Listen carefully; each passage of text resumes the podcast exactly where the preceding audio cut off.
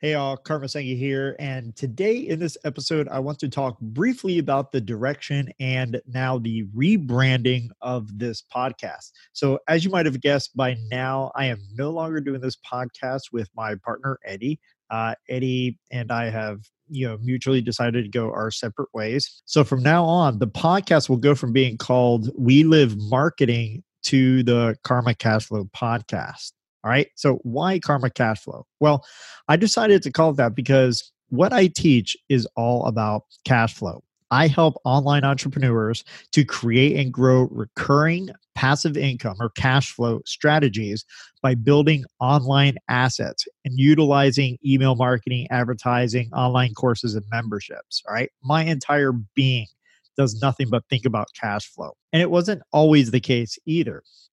For a long while, I was essentially trading hours for dollars. Even with online businesses, I had to work hard. And if I stopped working for even a day or two, I might not make any money at all. But it's funny because, you know, 20 years ago, I was in real estate and I was doing a lot of things and I knew how much cash flow meant. And I worked hard to build an endless stream of cash flow.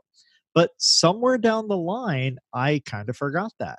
And it wasn't until many years later that I had kind of an epiphany about it. All right. I was driving through Louisiana, uh, going across the states on a trip, uh, listening to a podcast when my head literally exploded with how ignorant I had been. I had forgotten all about cash flow. Even though I was making a lot of money in my business, I was struggling all the time due to a complete lack of cash flow in my business. If I didn't work, I didn't make money.